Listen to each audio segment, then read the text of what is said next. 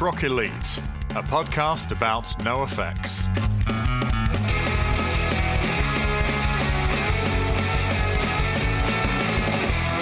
Oh, they're here again. The thems with no effects in their eyes. That's good. I really like that. You like that one? Yeah, yeah. Let's workshop it. I think. I it think so. big. Oh well, it's been recorded now, so it's going on the front. Hello, everyone. Punk Rock Elite podcast uh, with me, Eddie French. And me, Red Redmond. Well, well, well. Interview today. Yeah, absolutely. Interview with two people. Two people. We've doubled it up. We've crammed in twice as much interview as you'd normally expect from us. So that's got to be value, right? Absolutely. I'm talking to a pair of podcasters as well, or punk podcasters to be more specific. Absolutely, they're uh, they're, they're they're two punk rockers, uh, musicians, uh, been uh, been and done the uh, the thing, done the Mhm. touring, done the uh, playing live, and uh, Got several t shirts from the touts outside.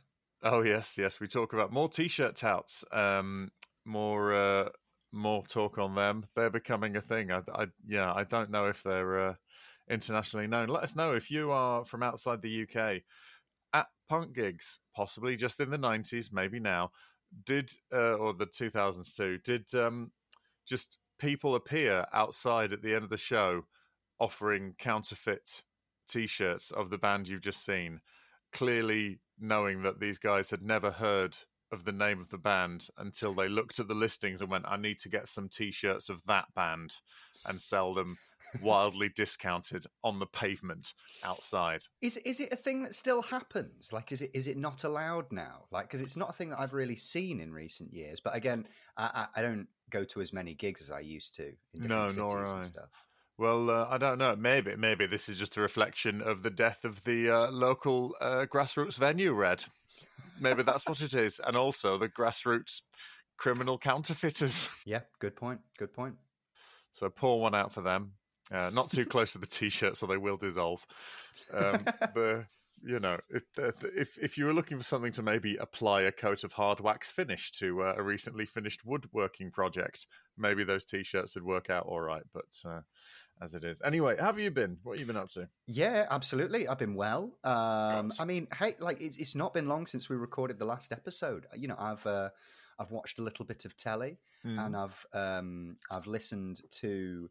Uh, they've actually gotten worse live in preparation for one of our upcoming episodes. Lovely. and uh, yeah, I've, and I've loved it as well. It's, it's it's a very interesting live album. Yes. Well, let's not get ahead of ourselves. Absolutely not. teasing out all of the good stuff uh, when we've got this episode to do. I've watched a bit of telly as well. Um, watched um, the, the new series of Queer Eye is out. So uh, We we actually were watching a little bit of that yesterday as well. Yeah. Emma and I have watched a couple of episodes. Basically, the problem is uh, for Red and myself, outside of people we actually know, non-binary representation in the media boils Mhm. down to Ezra Miller, who is a crime, and uh, Sam Smith, who makes music I can't bear. So it's like, well, I've only got Jonathan Van Ness, really. Um, Yeah, absolutely. what what else can be done? It's like, okay, fine. Well, all right then, John. Uh, let's have some of this, please. Um, Fu funnily enough, uh, um, after I finished recording last night's podcast episode, I went into my living room and Kate was watching Queer Eye. She just looked at me and said, "I've done a lot of crying." it can happen. It can happen. It's um, yeah, no, it's uh, it, it it it's all very very good. I uh, I, I'm fond of it, but um, yeah, it it. I mean, to be honest, this verges uh, dangerously close to. Uh, uh, uh, a routine I have about this, but the, the did you see uh, Jonathan Van Ness's series um, "Getting Curious"? I did, yes. based on the podcast, right? There was an episode about the very concept of non-binary, hmm and uh, they're sat down, and there's maybe three or four people sat around this table, each of them non-binary, each of them uh, talking about their experiences, and and there's a pardon me, there's uh, somebody from I forget which tribe it is, but a na- Native American tribe who talk Mhm. about the two soul. Um, Two Spirit. the two spirit, beg your pardon, two spirit concept in their um, in their culture, and all this kind of thing, and people are going, "Oh wow, that's incredibly moving." Oh yeah, no, no, the, the, these people were considered uh, very, very important as perspective and and all that kind of thing. And then a uh, performance artist called Alok just says, "I reckon people are poems."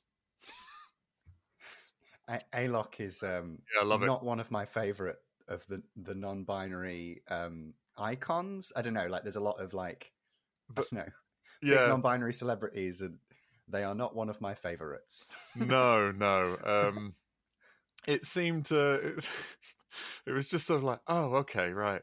And also, you know for a fact that no non-binary is a poem that poems that rhyme. You know that, don't you? Not a one of us. We've not got iambic temp. temp I don't even know how to spe- finish that Iambic word. Pentameter. early.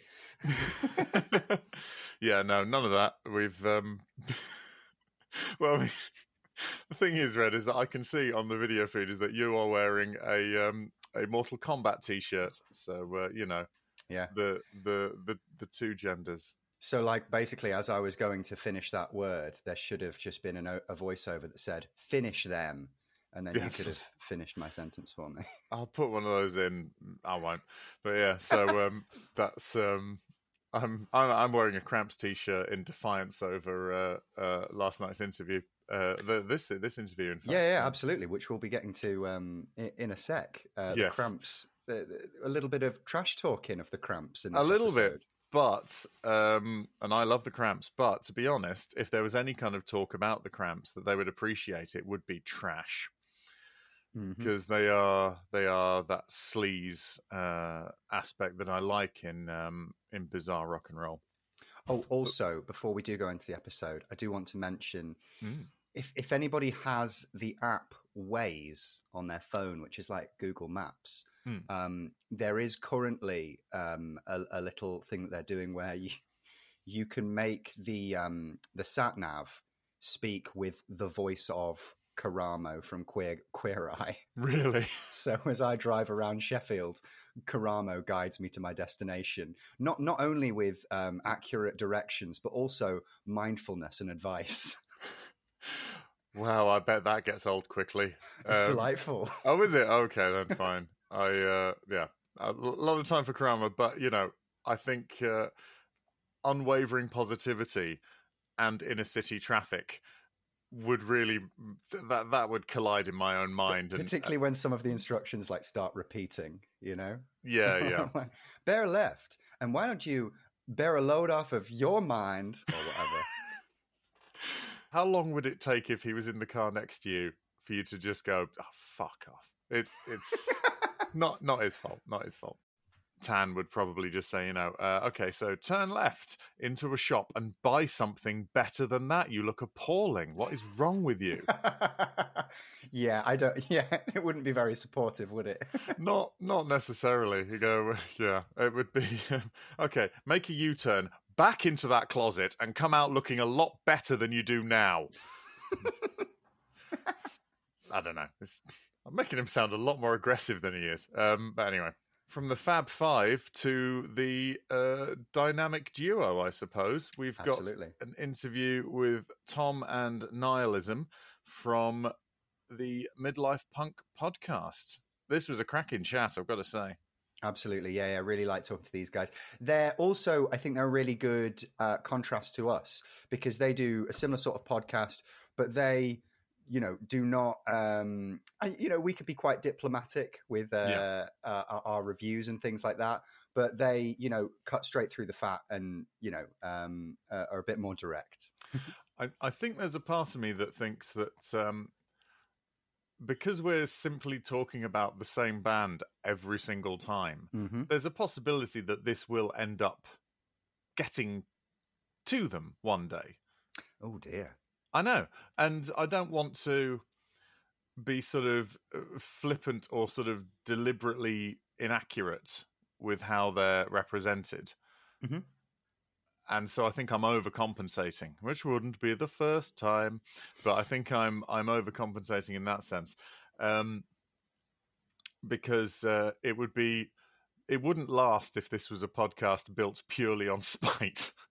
True. Yeah. Those yeah, kind of things don't tend to, or they last forever and lay waste to civilizations. So, and I, I think this is unlikely to. So, uh, no, they are. Um, they're a lot more. Um, outspoken. yeah, absolutely, and I think that's good. And we'll probably try to Mhm. be a little bit. I mean, yeah, I think we'll probably try to be uh, a bit more like them in the future because uh, it was refreshing.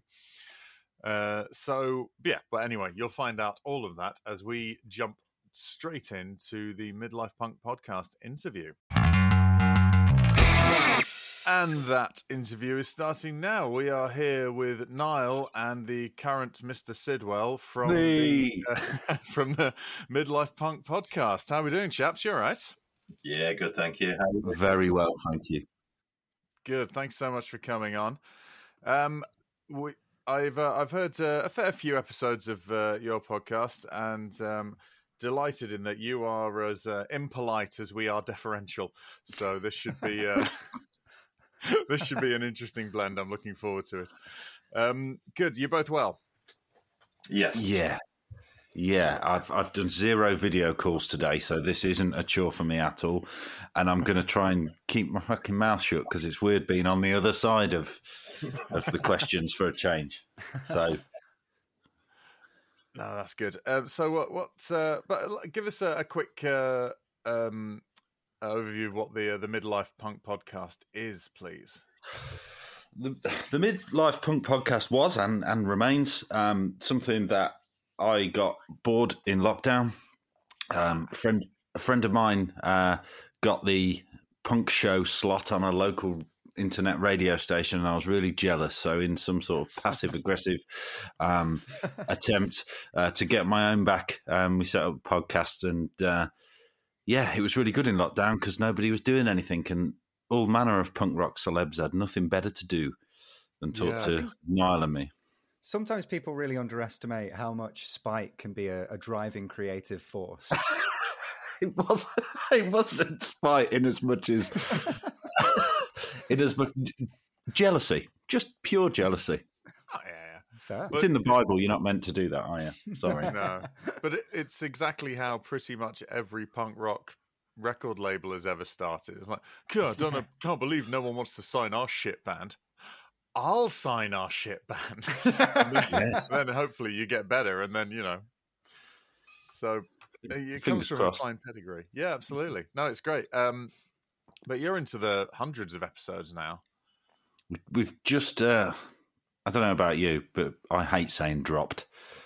The 121st episode has just dropped um, the other day. Uh, so so yeah, and then we've got uh, special episodes as well where um, uh, we we like to have a laugh at the expense of various uh, compilations, Fat Wreck Chords, ones Punk-O-Ramas, and all the other record labels, and we go through and give credit where it's due, but where it's not, we we we, we dish out some um, constructive criticism now, don't we? We sure do. Don't forget Punks on Film as well. One of our uh, bright spots. Yeah, we Those, we, uh, we, go on. we we review uh, films with punks in. Um, and, and- oh, and- great. Yeah, so we've done Suburbia, which was a decent one, uh, and we did um, Billie Joe Armstrong's acting debut, Ordinary World, and that's a funny episode because the film is utter utter shit. Oh no. There's a couple things like obviously like I mean well like Iggy was in you know like uh, Tank Girl. Uh, he he plays a well a bit of a nonce in that. Never watched it, and I'm, you're not you're not selling it to me, Red. well, I mean there, uh, uh, Ice, Ice Cube, Cube, plays a yeah. kangaroo. Yep. Like a kangaroo mutant. Go on. I mean, A what more do kangaroo you want? who is in who is in a relationship with said tank girl. Yeah, yeah, yeah. right, I'm and watching there's that. there's a later. mu- there's a musical number. Um, obviously, like Lori Petty plays Tank Girl, and it's also got uh, Jet Girl in it, played by Naomi Watts. oh, nice. Yeah, yeah. Okay. It's uh, like it's it's a good schlocky, uh, silly film. yeah, they, they have to be for that because when we've we've talked about doing punks on film before, and somebody sent me like there's one called Straight Edge Kegger or something on Amazon Prime, and I thought that sounds funny, but it's not. It's all about murder and horribleness, and there's like a serious Oh. message. So you're like, okay, we can't take the piss out of that, really. And there's yeah. there's that Bomb City about that lad that got killed. No, can't do that one. Fuck. Yeah. So, so we're sort of running out of uh, daft ones, really. On Yeah. SLC Punk. Mm, yeah, that's a good idea. That is so shit. I can't even. Yeah. I can't even watch it to take the piss out of it. it I, we thought about that one, but it's so complicated. You've seen that, ain't you know? yeah, both uh, SLC Punk and SLC Two. Both of them. Yeah. Oh God. You must be in a minority there, surely. I think so. Yeah. SLC Punk too. I Um, think yes. yes. We um, didn't we actually send the Suburbia episode to the director as well, Penelope Spheeris, and Yeah, we uh, asked Penel- we asked her to come on, and she was within millimeters of accepting until we sent her the episode. not heard She ghosted us. yeah. Yeah. That's uh, that happened. We um, I I contact I tried to contact uh, Bad Cop Bad Cop just because their website had a contact us thing. So I said, Yeah. "Hey, look, we're doing this. You're a, a fat band. Um, Stacey's worked with uh, members of NOFX on other stuff as well." And I got a, a reply from someone at Fat Wreck Chords um, saying, uh, "Oh, um, could you could you uh, share us an episode?" And I said, "Actually, I can't at the moment because we've not done any. But once I've got once we've got a few out, shall I send you some?" Because "Yeah, I think that'll be a good plan." Um, so once we had about eight of them out, sent her things saying, "Oh, this is the podcast you wanted to hear, by the way." Uh, nothing. So, Oh. We Yeah. got Yeah, I tried to get back, back up quite early, and uh, it would send us an episode, and yeah, nothing. It seems to be Yeah. that way. It's you know people are really interested in the idea of being on podcasts because podcasts in general are a good idea. But when you Mm-hmm. show them your one, they go, "Oh, I see." well. We we've just had um, Dal Failure, the new bass player from Friends of Rum. That's on the new Oh, one that's yeah. just fucking dropped, dropped. uh, and Clang. um, we we we just got we just got that through sheer force of will and nagging their manager. Yeah. and they relented in the end. So was, keep uh.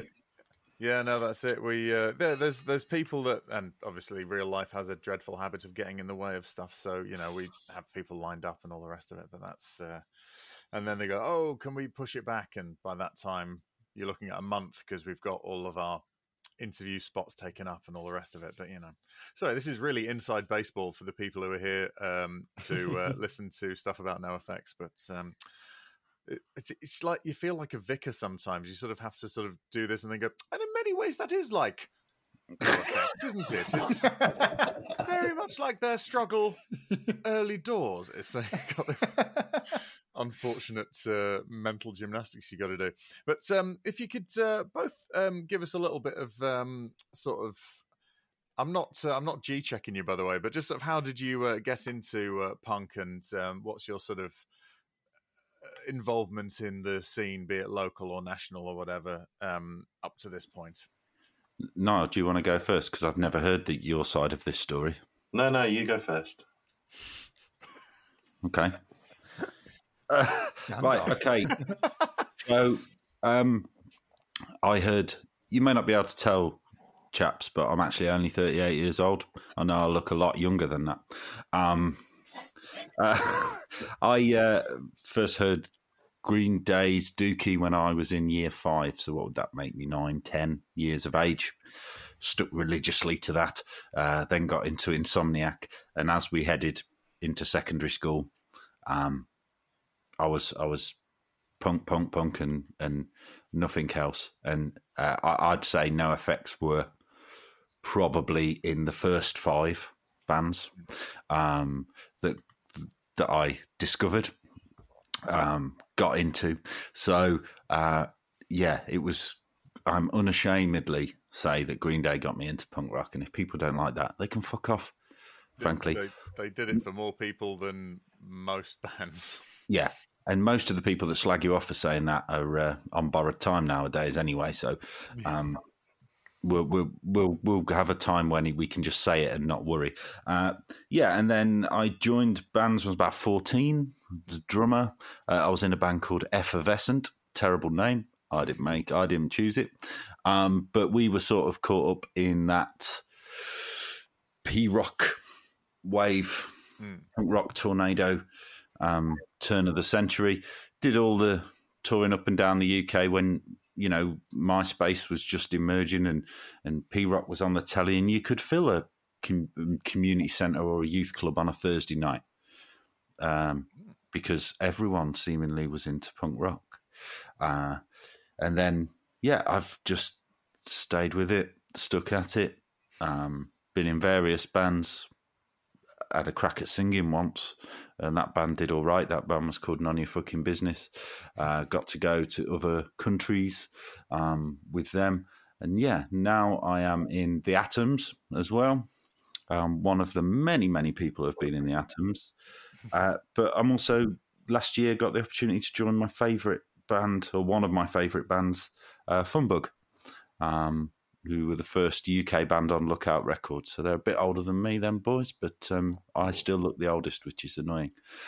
Um, and then, yeah, still playing with the Atoms occasionally, doing the Funbug thing, uh, and obviously um, the Midlife Punk podcast as well. Um, that that's my route to the present day. Didn't you also play in the last ever John Peel session? You said it, not me. Yeah, I've, I've I filled in on drums for uh, Skimmer, who are another sort of West Midlands pop punk legendary band uh, of, from Funbug's era. Um, Cool. their, their old drummer, their original drummer, Andy, sadly died. Um, and I and I got a call from Kev saying, "Do you want to fill in, play drums for us?" I was like, "Oh yeah, man, where are we playing?" And he says, "It's um, a John Peel session, actually." Whoa. So I was like, "Fuck, how old was I then? I must have been 19. Wow. So you go, yeah, yeah, yeah, sure, fucking brilliant. And we recorded it on the Thursday, and then he died on the Tuesday. So must have been something we said. I don't know. But Well, yeah, I never, so- never thought I'd hear anything that uh, top teenage kicks, but as it was, I heard it, and that immediately sent me to my grave. So and uh, I expired. yeah, it was so good. I expired. I'm sure that's what he was thinking. Yeah. Yeah. There'll never be a better song than Teenage Kicks by the Undertones. If I hear one, strike me dead. And there you go. Bosh. Just There you what go. Never mind.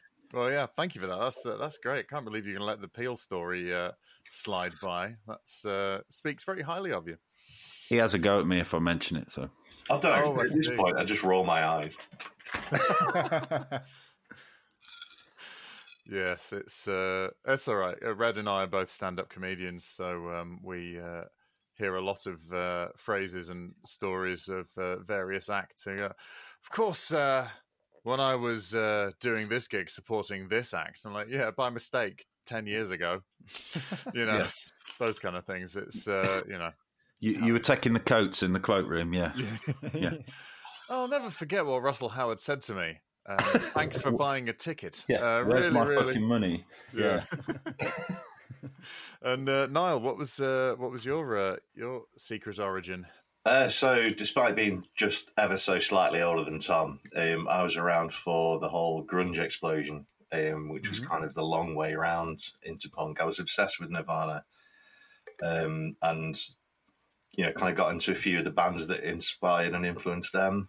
Um, eventually, came around to the great explosion of 1994.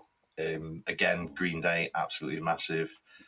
I remember one time in school we had this like little youth wing where only the um, the fourth and fifth years could go, and I brought in a tape of uh, yeah, I think it was Smash. We put on Bad Habit, and we got banned for life nice. because we decided to turn it all the way up during the uh, the, the the bridgey bit. Um, played in various bands since the mid '90s. Um, nothing really of note. I was in a really really bad emo band in like uh, 2004, 2005. Uh, recorded a few bits, never really went seriously. Did a couple of runs up and down the country. Uh, unfortunately, never left the country. Um, supported some decent bands and um, you know, sort of up and comers during the whole P rock thing. Uh, Vanilla Pod, Whitmore, for example. Um, between bands at the moment, and I was lucky enough a couple of years ago that Tom gave me the opportunity to uh, be the man in the chair for the Midlife Punk podcast, as it were. I think we started off. I started off with the short music for short people series, Yeah, you, you were a guest, weren't you? On the, we we for some reason decided to review every single song on the short music thing, and we had to do it over three episodes. And you know, me waxing lyrical about that, even I'd get bored of that. You know what I mean? Um, so yeah, I asked Niall, and then we had such a lovely time, didn't we, mate? That you We um, did, yeah. became a permanent fixture. You're also forgetting, Niall, that you were in uh, the East Midlands best uh, tribute to the Misfits and the Ramones at the same time. That's right, yeah. Fitzcreek, Yeah. where I played uh, the Dee Dee Ramone slash Jerry Only character. Um, Tom was on drums for that one, um, so he could have been anybody from like the late 70s, early 80s hardcore scene. Um, that was a lot of fun. Did a couple of gigs. Uh, it started off as Ramones tribute originally, didn't it? And then somehow we worked some uh, Misfits covers in there for some reason. Yeah, we played some some VW camper festival, didn't we, to a load of bemused people with too much money who had these amazing camper camper vans. I Uh, remember that uh, we were all like, "Yeah, let's all let's all dress in black and, and do the whole aesthetic." And I turned up in a Hawaiian shirt for some reason. trolling. The uh, what I like about that is that you know the the a VW uh, camper festival is like, was there no Beach Boys tribute available? Like, surely that's more more in the vein, isn't it? Or There, there was a main room that had like, I think it was Kasabian or something tribute band, Oh. Oasis. There's a lot of mad for it's there. You know what I mean? Sure. Uh, Bucket and then we yeah book it well ends uh, and we were um we were on the little stage weren't we now which was a bandstand basically um yeah with some hay bales as a security barrier it was a good good day yeah enjoyed it oh, it does sound fun. Like you get booked. Um, I'm in an improv group, which is um, not a boast, but we did get asked to uh, do the um, what was it? The Yamaha Motorcycle Owners Club at Skipsea Sands, which is a caravan park on the Yorkshire coast. And basically, all these people had nothing in common except a preference for Yamaha motorcycles. And so they weren't enjoying any of the show, but every so often you just go, fuck Kawasaki, and they'd all be like, yeah, finally. So, this wasn't one we did for art, it was one we very much did for a paycheck, but you know, that's uh, how it goes. we've all done them Oh, of course, yeah, absolutely. That's how it goes. Fantastic. And um, yeah, you're still based in the Midlands. yeah i am yeah derby for me All right. oh wow. I'm, I'm originally from Derby. Where, whereabouts in Derby? Spondon, mate Oh, cool, lovely. Nice. democratic people's republic of spondonia And Niall, you in uh, I'm in uh, Sheffield via Derby. I used to live in Derby a while ago. Oh, I, I currently live in Sheffield, so I feel like I don't know. Is this is this a psyop operation? something. I'm going to need a map and a lot of red string. Something's going on here. if if if it merges now eddie's in some sort of position in the center of the triangle of us three i'm going to be a bit worried Not quite. I'm in Leeds, I'm afraid. So uh, that it's at doesn't Leeds. quite- Aye, and um, that's the that's where yeah. as My my accent would suggest otherwise, but no, that's where I've uh, spent uh, most of my life. But yeah, so that's um, uh, which is good because um, I got to be very smug when uh, when NoFX were announcing their final dates. And go, oh, one of the two places in the UK is oh half an hour drive from my house. Perfect. That's uh, that'll do me just fine. so yeah, can't complain. But i bet you're buzzing aren't you as massive NOFX fan see i'm doing it now i'm interviewing you i shouldn't be doing fine. that No, I was absolutely thrilled. I was like, I thought, you know, where, where are they going to go? Are they going to do, a, you know, maybe a Manchester, or London, perhaps Birmingham will be the closest one. Maybe they'll do a Scot. Although they Mm-hmm. did say they'll never play Scotland again after some point or other. So uh, I thought, okay, so at least it's you know fairly close. But anyway, but that's brought us on to NOFX. So. um can you uh, remember when you first sort of heard NOFX specifically? Have that first sort of memory of going, "Oh, this is a specific." Oh, nod of the head from Tom there. oh yes i'll tell you right now right i was about 14 uh, i was on holiday family family holiday to france um, one of these you know euro camp things where you've got Oh, like yeah, a, basically a posh ass tent right and um, met a, a lad there got chatting. He liked Green Day. He was from Andy from Clitheroe. Andy Slinger won't be listening probably. Published author now, but he um he sent me a tape of NOFX. We were swapping tapes with each other, as you used to do in the olden days. Uh, and he sent me Punk in Drublic, and um, yeah, I was like, wow, this is uh, a bit bit ballsier than Green Day, isn't it? Um, a bit funnier than Green Day, a bit faster than Green Day, and it, it, was just a natural next step. And I think they just caught me right at the exact right time. That's the same with most music, really, isn't it? You know, that's why. You know, that's why there's uh, people our age still walking around just going, "Nothing's been better since Oasis, mate." Fucking everything, you know, and all that stuff. You know, it's just, it's just if it grabs you, it grabs you. You know, that's it's just how it goes sometimes. Yeah, it, it, it, like I say, it was just it was just perfect timing. He sent me out come the wolves as well, so I actually got to credit him with quite a lot wow. of yeah, sorting me out uh, yeah. in terms of my music because I was a bit a bit of a Nirvana kid as well. Mm. So um, yeah, soon got out of that though. After well, I heard Linoleum, I was like, "This is better." So Nirvana got uh, got out of it pretty fast, to be fair. But um, and Drublic and Out Come the Wolves are sort of two pillars of that sort of bang on mid '90s. You know, the year punk broke, as they they call it. Have you yeah. seen? I think there's a there's a documentary called "Is it One Nine Nine Five. Four, I think, but yeah, or one nine nine four. Yeah, Either yeah, yeah. You got Dookie, you got Walls, you've got um, and Drublic, and um, possibly something else as well. But it was just like, oh, Smash. Yeah.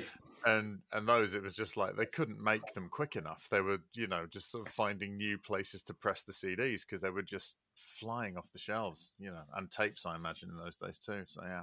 But obviously after sort of getting hooked on it all with all that, mm. you you become acutely aware that bands were making albums that good, if not better, before and at the same time, but you just never heard them. Yeah. Um, and there's just a, it's like uh, somebody lifting the uh, veil from your eyes, isn't it? And you can like, oh fucking hell, there's all this stuff. Yeah, well. yeah, it's, it's, a whole a whole different world because let me see, ninety four or so, the Spice Girls didn't come around till ninety seven, mm mm-hmm. and that was when sort of pop came back. But there was sort of you know rock was because you'd had sort of Nirvana and that stuff, and then uh, Oasis and that sort of that Britpop thing came back, and and it wasn't. So it was a good few years before guitar-based music shifted away. So there, you were going around going, "Wow, it's a good time to be a rock fan." There's rock everywhere, and then you go, "Oh, wow, there's actually way more than that." It's like you know, going into a supermarket and going, "Oh, wow, look at this." There's cans of soup on this aisle. This must be the only food in existence. And you turn around and you go, "Oh my god, there's bread as well." Yeah, like, you know, absolutely uh, astonishing. Yeah. Uh, what about yourself, now? Um, well, unlike this poser, um, my first NOFX track I heard was uh, "Sticking in My Eye," oh. and that would have been really late at night on 120 minutes on MTV. Oh yeah. Ah, okay, yeah, yeah. Um, I think the first album I bought, I skipped Punk in Drublic entirely for some reason. The first one I got was um, Eating Lamb. Oh yeah, oh, Heavy, Petting Zoo. Mm. Yeah, and that was that. I, I, held off on Punk in Drublic for a long time for some reason, but yeah, sticking in my eye, like just the whole pace of it and the like, you know, the bass line in particular. I was just like, holy shit, this ain't Nirvana. yeah, because I was a huge, uh, huge Nirvana fan as well. One of the songs of theirs I really, really loved was "Territorial Pissings," mm-hmm. and I was like, "Oh wow, this is super fast and sort of quite exciting." Because Nirvana, are fairly mid-tempo kind of group, they get there from time to time, but yeah, I was always like, "Territorial Pissings" was always like a real treat on the when I listened to Nevermind, and like. Oh, that's why I like really fast stuff. it turns out I, I wanted something yeah. that was a bit bit pacier than this. Oh, wonderful. Um, let's start with the the first question uh, in our list. Do uh, um, you can argue over who's going to answer first, uh, just to make your own answer look cooler in uh, comparison.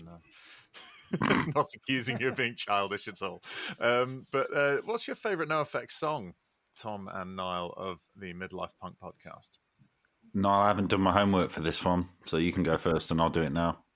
So when I was doing my homework, I picked Lori Meyers straight away, but Mm. I had a crisis of confidence earlier, and I was like, "Oh, I really like She's Gone," but I'm sticking with my original Mm. choice, Lori Meyers.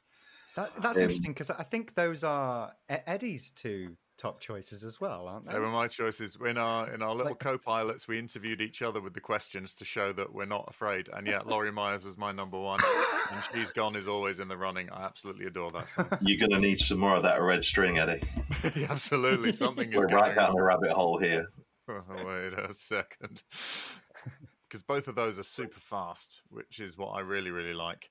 Mhm. Um, and also, um, whilst I enjoy their daft songs and stuff, I like their sort of slightly more thoughtful or considered ones that are sort of about stuff you don't hear too often. A defense of sex work is not something you often hear in any No. songs, really. I No. Mean, maybe you know Lizzo's doing something about that now, but you know, tw- you know, 25, 20, how 30 years ago, not really a not really a thing. I think part of that was like the absolute ferocity of uh, Kim Shattuck's vocal as well. Oh yeah, yeah. Mm. Like, obviously, I'd heard like you know female front, well, female vocalists on like you know grunge and punk and stuff like that, but the way she absolutely rips out those lyrics, I was like, holy shit! yeah. And Oh, I think with um, "She's Gone," it's like it's a sad song, but it's a it's a punk song at the Yeah. same time. It's like like you said, you know, the silly ones are all very well and good, but when they start singing about like actual real life situations that could happen to anyone, then it's like, yeah, that's pretty cool. Hmm. Did you? This I'm throwing out my theory again. Red, uh, Red can Oh, have a yeah. nap while I Yeah, throw out yeah, my yeah. theory. Um, I feel that um, she didn't lose her baby from Coaster is like a sort of a sequel or a sort of a spiritual sequel to that song because I think they're even in the same key, but they're the same sort of thing. It's the same sort of dreadfully treated individual and this sort of story that doesn't have a happy ending, and it just feels really. I don't know how familiar you are with that particular song, but Uh. I'd, I'd love to agree with you there, Eddie, but then you think the pharmacist's daughter and uh, seeing double at the Triple Rock are fundamentally the exact same song. So I think what's probably happened, what's probably happened is they've gone round again and forgot about Lori. I don't know. Ah, I'm that- just being a grumpy bastard. I'm sorry. no, no, no, no. Do you know what? Both of those theories uh, have have validity. I think. Yeah. So maybe, maybe we'll never find out. Maybe we'll never know. But that's all right.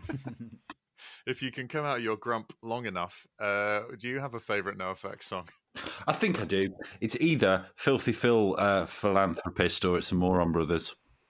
Love Oh, it. interesting. Brilliant. Um, Neither of those been uh, mentioned uh, as favourites so far, but yeah, great. Everyone knows the Moron Brothers, don't they? Oh yeah. Yeah. in in their life. Everyone knows those people, Yeah, and I think in my younger days I was perhaps somebody else's moron brothers, to be honest. um, but you know, Nial just mentioned real life stuff.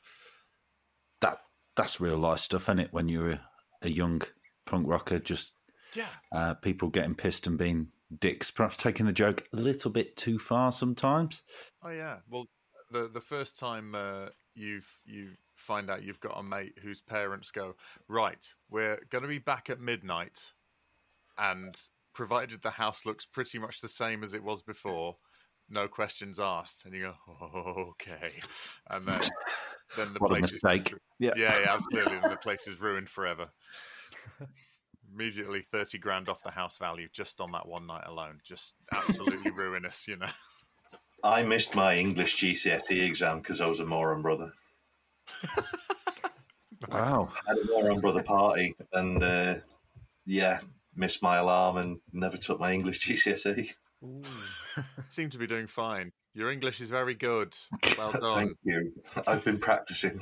Oh, good. Yeah. It- It really shows. You should be very proud. You should sue Um, Fat Mike for lost earnings over the years. I think the statute of limitations is well and truly gone by now. That's possible, isn't it? Yeah, you don't have to worry. But um, Philthy Phil Philanthropist is uh, that's from Heavy Petting Zoo, isn't it? That's um, a, uh, a an album less travelled as far as NOFX goes in a lot of cases. I think. It's uh, for me, right? The the the sort of when I thought they could do no wrong was from Punk in Drublic probably fell off the rails a bit at Pump Up the Volume, and um, that's smack in the middle of that heavy pet into, and Yeah. it, it's not a brilliant record, is it? It- It's all right. It's a bit underrated. The more you listen to it, there's there's some decent stuff on there. Um, But but yeah, if it, it came straight after Punk in Drublic, doesn't it? So it was never gonna. That's a hard act to follow, is what I'm trying to say. Oh no, absolutely, yeah. And I think there's some slightly more weird stuff on Heavy Pet. I don't know why I get the I, get, I always get the vibe off it that it's kind of weird in a way. Like It is, yeah. So what you got? Um, uh, homophobic, scared of bums, uh, which is whatever the, Dee Dee wants. yeah, Love story. yeah. Um, hot dog in a hallway, weird. Yeah. It's Drive the Uh, on that one. as Comfortable now, all these years later. Yeah, a bit, isn't it? Um, but yeah, there's there's some decent stuff on there. But for Hmm. for me, that's like the best track on that by some Oh, yeah. distance. And uh, I don't know. I guess that was the first sort of NoFX album I've discovered by myself. Ah, yeah. Do you know what I mean? So so I listened to that, and Philthy Phil's the first like it's a standout one. It's the second track on there, Hmm. so it's just always stuck with me. I don't know why. I just thought, oh, this is this is my NoFX era. This is. No, that's great. Well, that's it. That that's the thing is with a band like this, you can you, people sort of have an era. If you look on any YouTube full album video, there's just yeah, this was their best album, and they didn't do anything good after this. I go, really? This is liberal animation? Are you quite sure? Well, I listened to Liberal Animation yesterday, right, in Mhm. preparation for this, because I think I've tried like twice before and couldn't. Fucking hell, it is terrible, isn't it? It- It we is- like bits, but there are there are a little bit here and there that are good, but the um uh, the vocal performances are all round very difficult to listen to. A, a lot of the music's all right. There's some, a lot of them just don't make Beer any sense. all right. Beer, Mhm. yeah, like beer that. bomb's good on there, um, but yeah, some of it you're just like, what is this? Is like four songs smooched together in some bloody mess. They dodged a bullet there. That could have been the end of them, you know. It could have been, couldn't it? could have been. Well, that, yeah, that's the thing. I think it was that um, sort of hardcore thing where you sort of got to you you can have about twenty seconds of the same tempo and the same riff, and then you've got to change it and slow it down and then speed it back up again. And there's a lot of that kind of. It's it's sort of like really bad rich kids on LSD cosplay for a lot of it. I think you've nailed it there. Was it I live in a cake? What the fuck? hell? Yeah. Oh, yeah, that's- yeah, that- yeah. That's that one we have no real uh, argument for. He's like, get get out. I don't want to Yeah. listen to this shit. Fuck off. Well, Put it- beer bong on again. It, it did, yeah. It did say that it was recorded in two days. It shows, don't um, it? Yeah. Yeah. So you know, for two days, I don't know. But yeah, they. But that's the thing. I think they. It because we've been alternating the interviews with, um, sort of little deep dives on all the albums. We've been doing them in order. Um, having our broccoli before our dinner, uh, before our dessert. In that case, so and um, we have been trying to find we've been trying to sort of process it a bit more than it's fucking shit. And we've been you know it's been hard but you know, but we but we've managed it because you know there's, I, th- I think it's you know like because they are they're super young when they make it, and I find it like super interesting seeing you know uh, the the start of the, the the band that they will become. And I think what's really interesting is like you can still see those elements, like you can see um, what they're going to to become later. Like like they really are there from the start. You know, like Mike's bass playing. Um, you know, his vocals sound very different, but there's something that is still very recognizably Fat Mike. Yeah. Um, and it, it's interesting seeing the progression, but I, I do admit it's, you know, what we enjoy about it isn't necessarily the music in itself, but rather what the music will become. I guess yeah, I guess the way to look at it is if that was album one and the only album, Mm-hmm. w- would would there be like a NoFX podcast about this classic album, Liberal Animation? yeah, absolutely. Probably not. But like you say, Red, yeah, it, it's it's the opportunity to look back and go, um, oh, half of that was a load of old wank, but some some of it you can see coming through later on. Yeah, And yeah, then like when you know when there, when there's like the, the big changes, like when Hefe comes in, like uh, you know, like I don't know. It, it's just it's just interesting to see that transition, and it makes you almost appreciate. Um, I was about to say appreciate the new newer stuff more, but I actually like I, I somehow come out appreciating the older stuff, just like knowing where it came from and uh, just seeing progression, like a like a focus, a drive to to get past their you know not as good stuff. I think it's that thing of because I think we you know, songwriters they have I think a lot of them have an idea of what this song is supposed to sound like in their head with the arrangement mm. and stuff. But when you've got like four 18 year olds who've only picked up their instruments in the past five years or so to try and make this sort of big complex sort of intertwining you know melodies and counter melodies on all the instruments whilst having a rip roaring drum beat and all this kind of stuff like trying to express that is quite difficult so it takes time to sort of learn that kind of stuff as well but you're making me feel but, bad now eddie no no no i'm honestly, i mean no, we are too generous. I, I, what I'm picking up is stop slagging off kids, Tom. No, but, no, no, no, this is precisely the worst thing about me, right? I was I was doing a gig at um, it was in Hull, and um, sorry to hear that. Yeah, well, you know, it's the only place that'll book me. But um, you know, it's uh, I doing a gig in Hull, and uh, a lady in the audience said, uh, "Are you one of the turns?" And so I knew with her up to date terminology that she was definitely a comedy fan, and I said, "Sure." And she said, I've got a request. And I thought, oh, all right, she's going to say, uh, it's our Denise's birthday. Can you call her a slag or whatever? You know, some yeah, sort yeah. of happens a lot, right, Red? sure. Yeah, yeah. That's just the normal thing. what she said was, um, could you make the comedy, uh, asking me to make everyone's comedy, could you make it more right than left, please? Because I don't want to hear any jokes slagging off Brexit. And I was that dumbfounded. I went, I'll, I'll, see what I can do because I was just so taken aback, and I thought, "Oh fuck, am I the tolerant left? Is that what I am? Oh bugger!" So yeah, what a ridiculous! I know, lads, everybody. yeah, this okay, woman right. says in the green room now. Okay, yeah. right. Turn turns meeting. Yeah, We've got exactly. something to discuss. Right. Well, I'm sorry, everyone, but. Uh, Wow. Eddie French, your favourite non-binary act from uh, Leeds, is going to have to start doing some right-wing comedy, and they don't know how they feel about it. so it's going to be exciting. Yeah, I know. Um, so yeah, so that's flicking uh, through the Bernard Manning best of. Basically, yeah. right, right. So basically, it's either I want to make fun of what minorities live around here, or just remind people of stuff from the past, you know, when the minorities didn't live around here. So, yeah. hey, Peter Kay's made a fortune doing that. He absolutely the, the reminding about the past stuff, not slagging off minorities. Just... No, no, no, no. He doesn't have to. He's uh, he's got Paddy McGuinness for that. So. Uh... I knew there was a reason he kept him around. Anyway, that's uh, that's another rabbit hole we could dive down. Fantastic. Um, so, um, do you have a favorite NOFX album? Is, go on, now you first. Mine was a cop out originally. It was going to be 45 or 46 songs.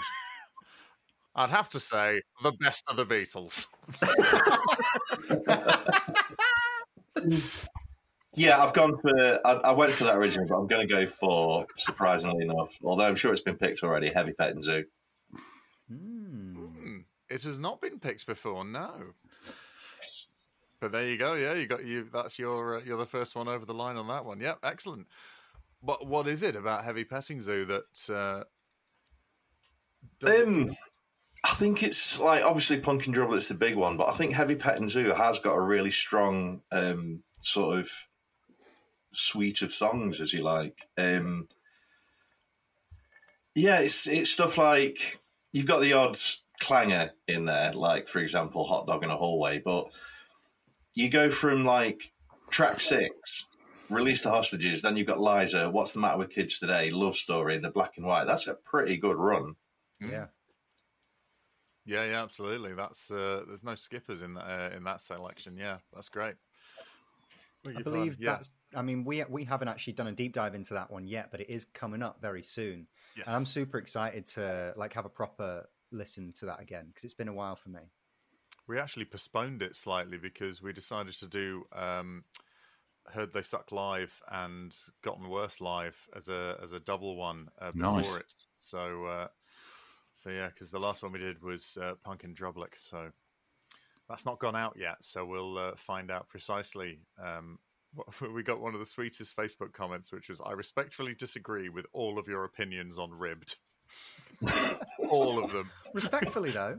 Yeah, oh, respectfully, but absolutely, absolutely put every single foot wrong on our analysis of that album, which uh, which I love. Uh, but yeah, we've got respectful fans. That's uh, that's what we do. No What about character yourself? taste, is there?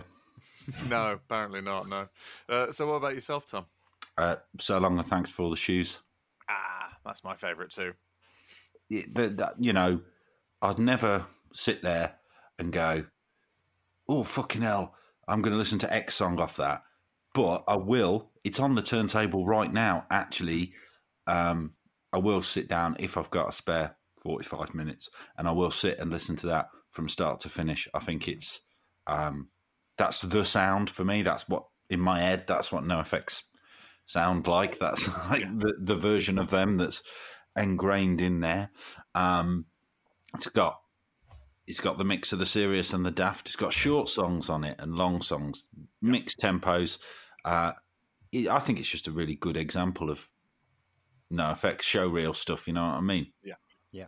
I think Ah. it's got the the best scar on it. It's Yeah. um, it's when they started getting um, uh, Spike from the Gimmes to do the backing vocals as well, the Yeah. harmony stuff. So uh, all the performances are just super strong on it, and um, yeah, it's great. As well, like because I again that was after was that after Petting Zoo was wasn't it? Next one after. Um, again, that was one that I discovered myself, Mm. and what was that? Ninety seven, eight. 19- 99, I think.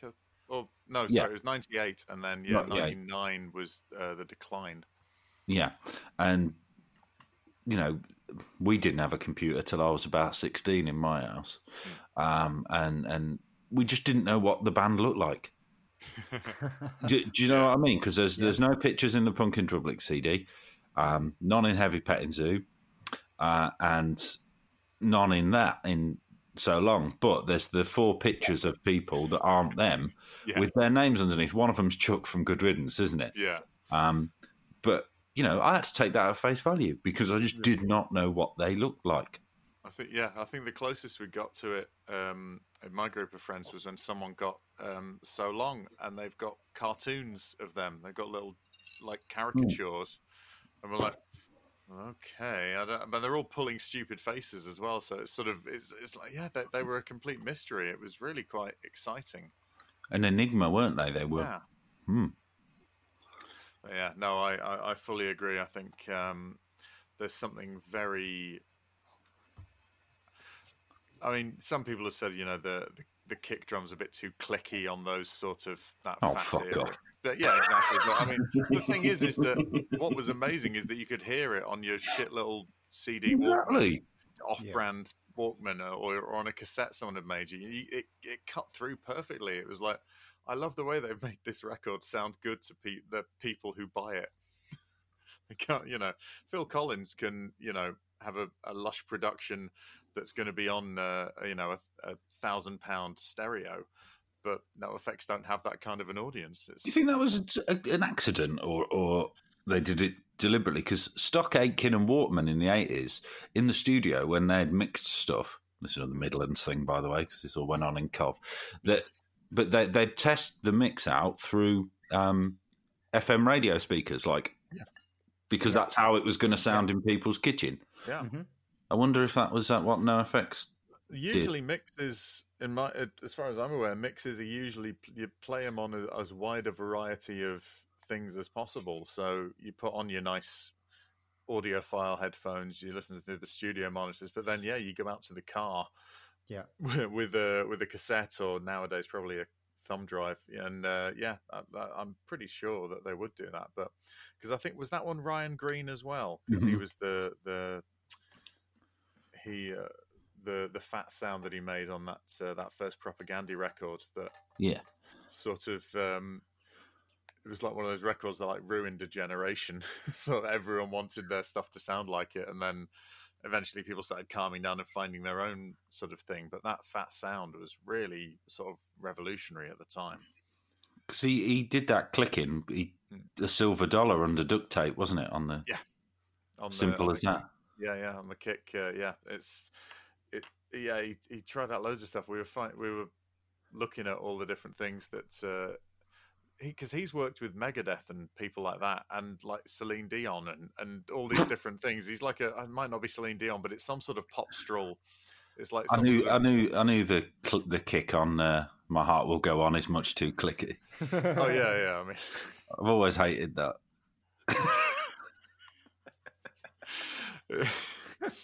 there's just no there's just no bottom end on on that whole recording. It's uh, it just reeks of uh, Ryan Greene. But uh, yeah, I don't know. It's um yeah, I don't know if it's her, but it's that kind of thing. But yeah, there's um the, NOFX have shared a lot of people with uh, Megadeth because he went on to record Megadeth, and the guy who did the painting on uh, S and M Airlines, he designed um he did loads of Megadeth covers and designed their own little version of Eddie that they've Oh, got. fucking stuff hell. like that. So yeah, it's just they sort of do their apprenticeship with NOFX and then go off and actually make some money, which you know, good for them.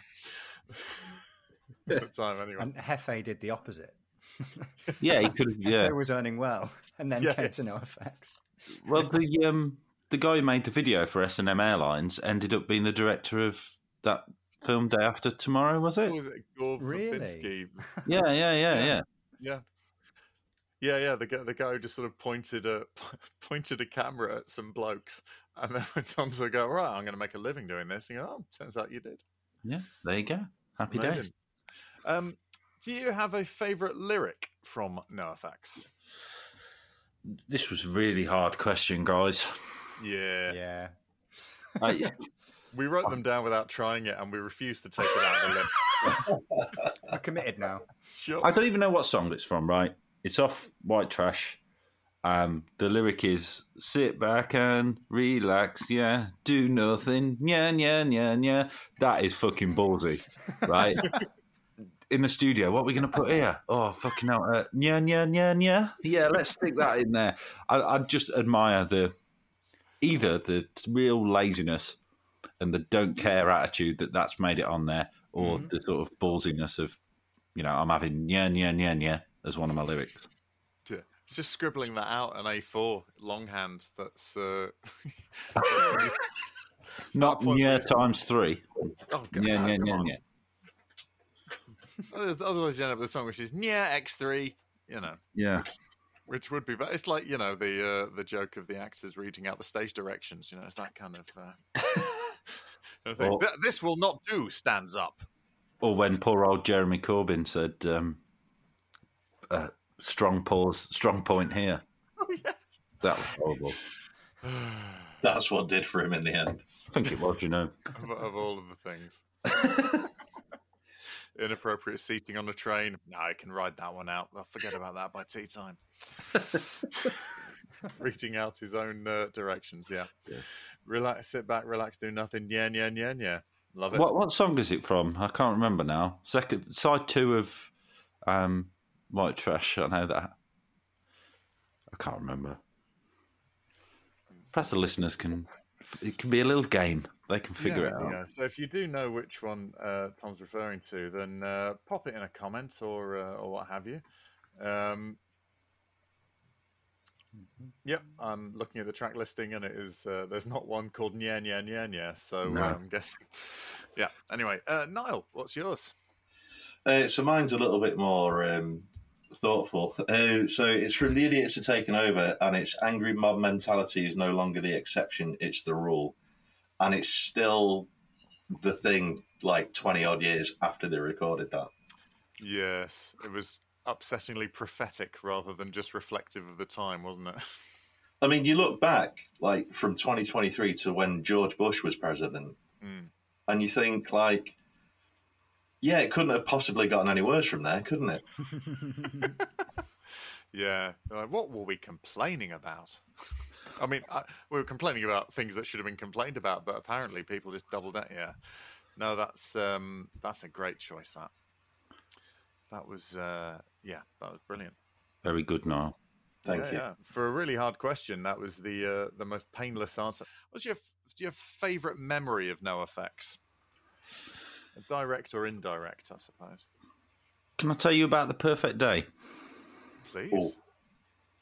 There's this day that was perfect, right? And uh, it was when I was still lived back in my hometown in Nuneaton. Um, there was must have been about twelve of us went over to Birmingham um, to watch NoFX. Uh, that was sort of like the main event. But we all met in the boozer by the station. Um, you know, everyone was just the perfect age. I must, I must have been about twenty four. Um, my brother and his sort of mates were 18, 19 uh, in in the group. Um, it was just me and Winnow, my mate, who who were my age, uh, and then they were all younger than us. But anyway, um, yeah, and and we sort of went after lunch over to Birmingham uh, on the train. Just just so much funny shit happened. We declared it shit t-shirt day, where you had to just buy shit, just wank t-shirts, uh, and and and wear them. We told one of the guys it was shit hat day as well, and he came in some ridiculous hat. Loads of fun. Um, got on the train over over there. Um, met some Mexican guy who claimed he was El Hefe's cousin. I don't fucking know. Uh, he had some chewing tobacco. I had some of that. It was fucking disgusting. No, just nowhere to spit it. Um, got got to the gig, uh, wedged one of our mates and lifted him up, and he went through the ceiling tiles at the old Birmingham Academy. I I fell down the stairs at the academy on on my ass. Just went with a pint in each hand, uh, all the way down. Didn't feel a drop, not a drop. Um, and then at the end, there was some people outside selling fake T-shirts, Oh, and we yeah. started a big chant: ten pound one wash, ten pound one wash. And yeah, there was like a little mini riot. Everyone started chucking this con artist T-shirts around. Um, pissed in the train station, and some one of the guards shouted at us, "This is a train station, not a PlayStation." Doesn't make any sense. Oh, you're not, you're not supposed to piss in your PlayStation. Oh, I And then, understand when- why, when why we got back- wrong. we got back to Nuneaton um, at- after the gig. Uh, there was an ex. Uh, well, he looked like a homeless guy, um, but he, he claimed to be an ex-footballer called Dave Tomlin and kept a laminated sheet with his appearances for Leicester City goals, assists, cards, the lot, and and yeah, and NoFX happened in there somewhere. All I remember is they weren't very good. It was in that period where, you know, why they did backstage passport and went to all mad places because they were just bored as fuck of doing the same old stuff. It Yeah. was quite apparent Right, right. that they were bored. So it must have been about 2005. So I would have been 20 ish, 2005, 2006 year. Um, so yeah, that that that's the, perfect day. Everyone had fun. No one was an arsehole. No one got too pissed. Nobody fell out. It was just a really fun day, all of us together, and it was all focused on getting the train over from sunny Nunny to Birmingham for NoFX. Um, and I'll never forget it. That's phenomenal. Neither will I. That's uh, that's that's wonderful. That See, this, is, this is this is the kind of uh, the kind of story that I was uh, hoping for. One of the reasons we sort of started this podcast was because you know, as long as I can remember, NoFX has been a sort of a constant in Yeah. my life, and and then they're going, oh, we're not touring anymore. And it's sort of, you know, it turns out they're going to be releasing stuff and whatnot. You know, it feels like a sort of a wind down.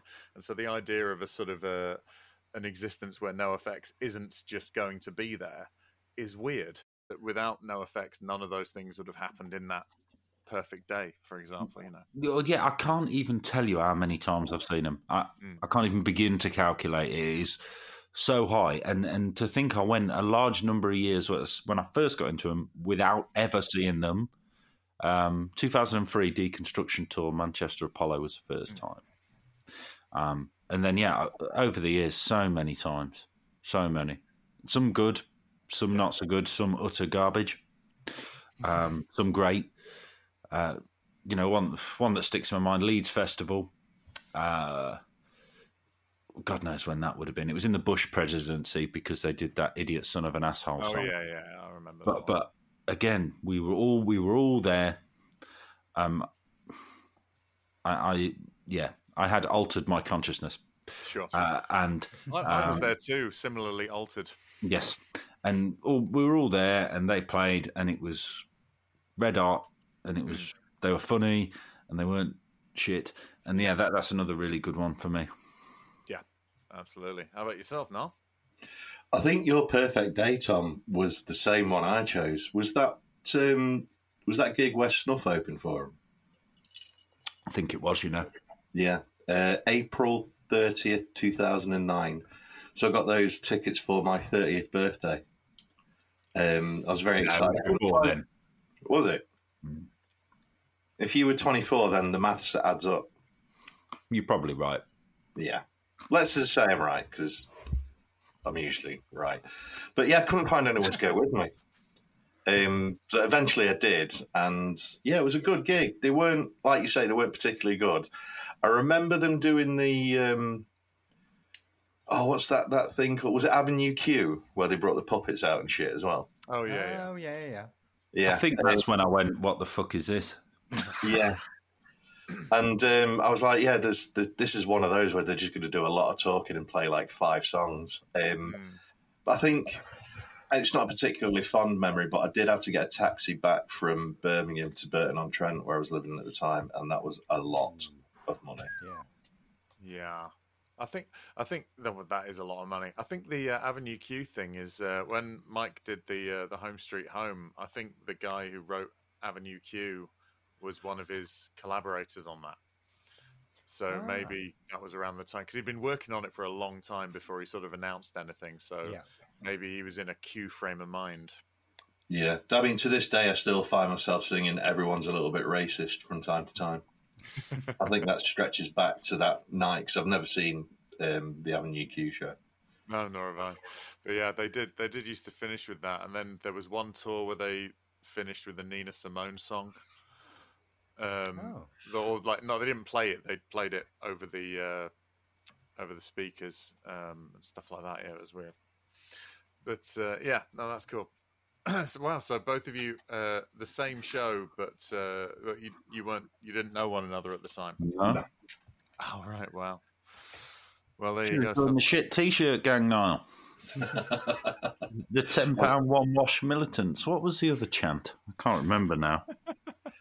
Something to do with the quality of the tea. You know how it goes. Oh yeah, yeah. No, I remember outside Leeds cockpit there were always uh, those guys. There were a fiver in those. That they in the nineties. It was a five year t-shirt, seven year old.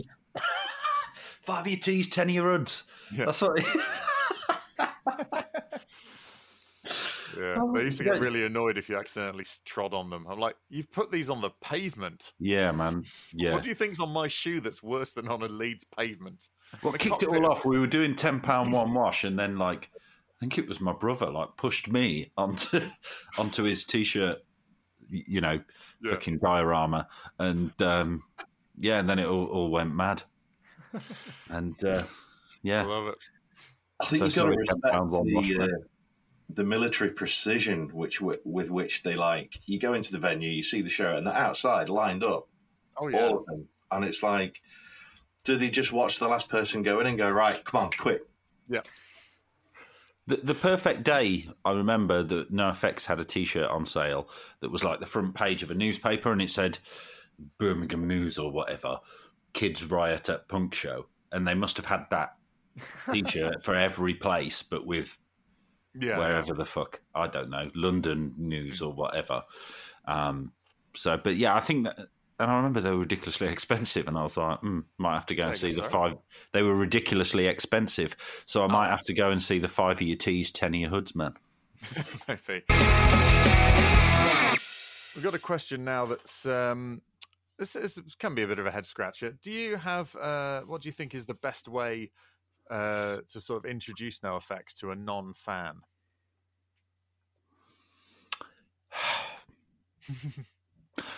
I'd, I'd just have to stick with what I know and say, look, here's one called Punk in Drublic, here's Heavy Petting Zoo, here's fucking So Long. hmm Listen to them. Hmm. Yeah. And then if you like it, go out and listen to more. But I think, from my point of view anyway, I think you're going to get the full NoFX spectrum from them three records. That like I said, that's my era. Yeah. Um, because I, I bet there's nobody that stopped at S and M Airlines, is there? And went, "This is don't get no better than this." So, so, so you know, um, probably that's that's where I would point people. Cool. So you'd you'd go for just sort of let's let's give you the uh, the vintage quintessence and Yes. see whether uh, and then if you like that, then the rest of it will be reminiscent at, at, worst. and also um, try and make sure that they don't do any research into Fat Mike's personality.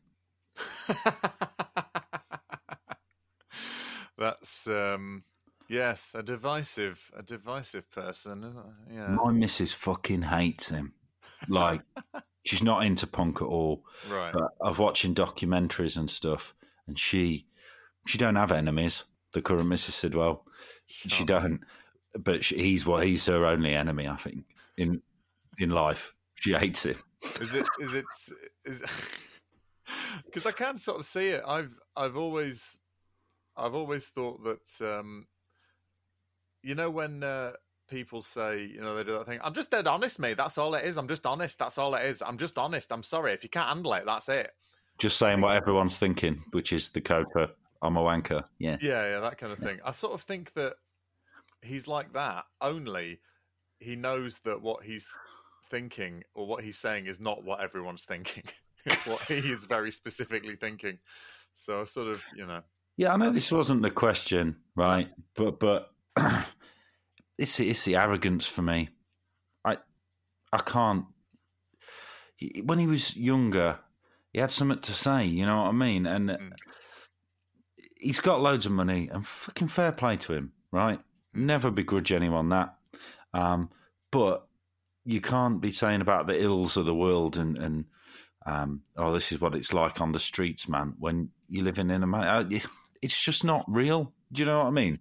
yeah. Um, yeah, and and I used to think he he was like funny and and he had really insightful points about you know the mainstream music industry and, and punk rock, what it was becoming and what it used to be.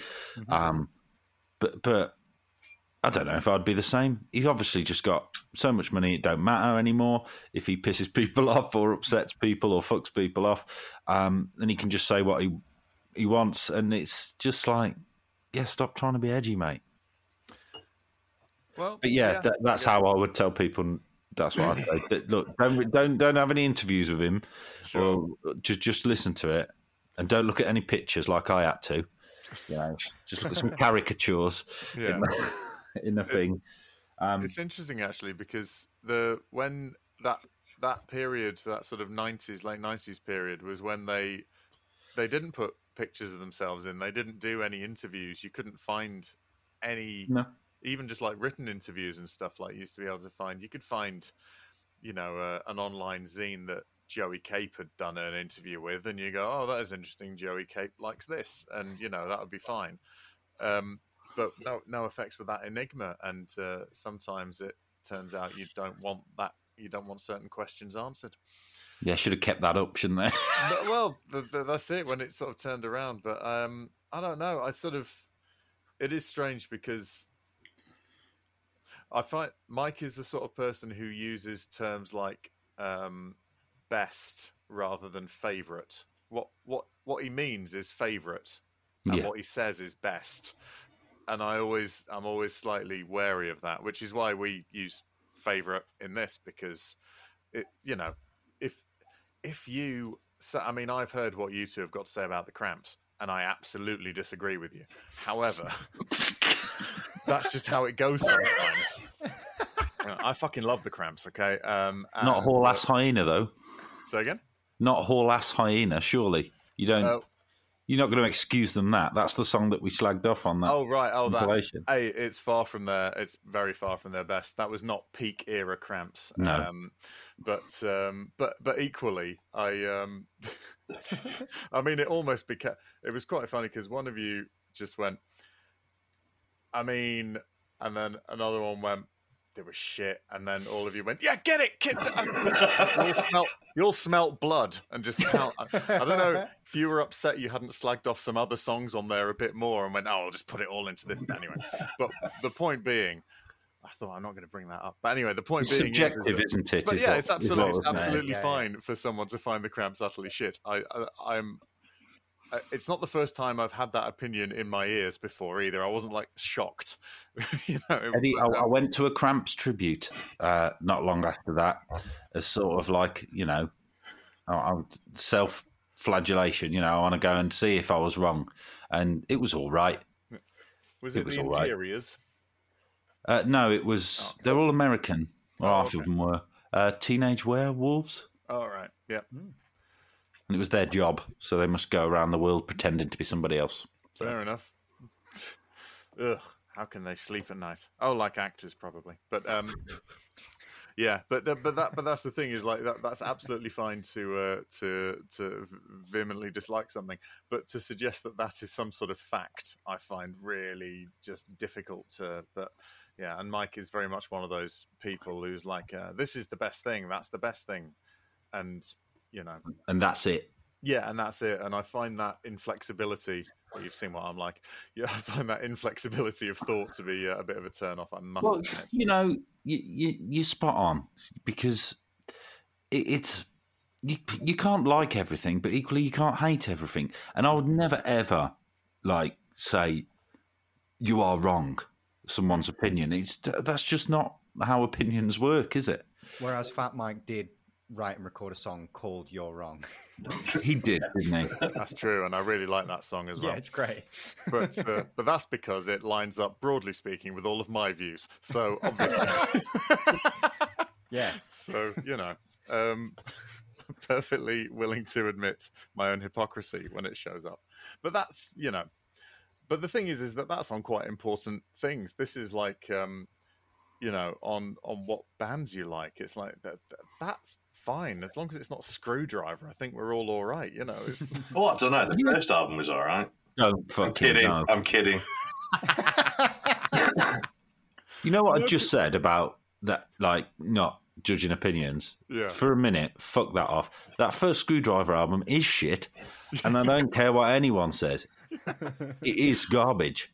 yeah. I think it was uh, the fact that it wasn't ideologically reprehensible. They went, well, that's that's bound to be better than everything else. But you know, It's fucking fucking edge lords, mate. Just Yeah. just people who want to say stuff to be controversial. Fuck 'em. Well, you know, maybe he should have spent a little less time being a shit and a little more time learning how to drive.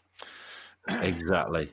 Hey, that's not far from me, you know, Comrade A38. Oh, is it? Yeah, there's people go to the tree every year and like thank the tree.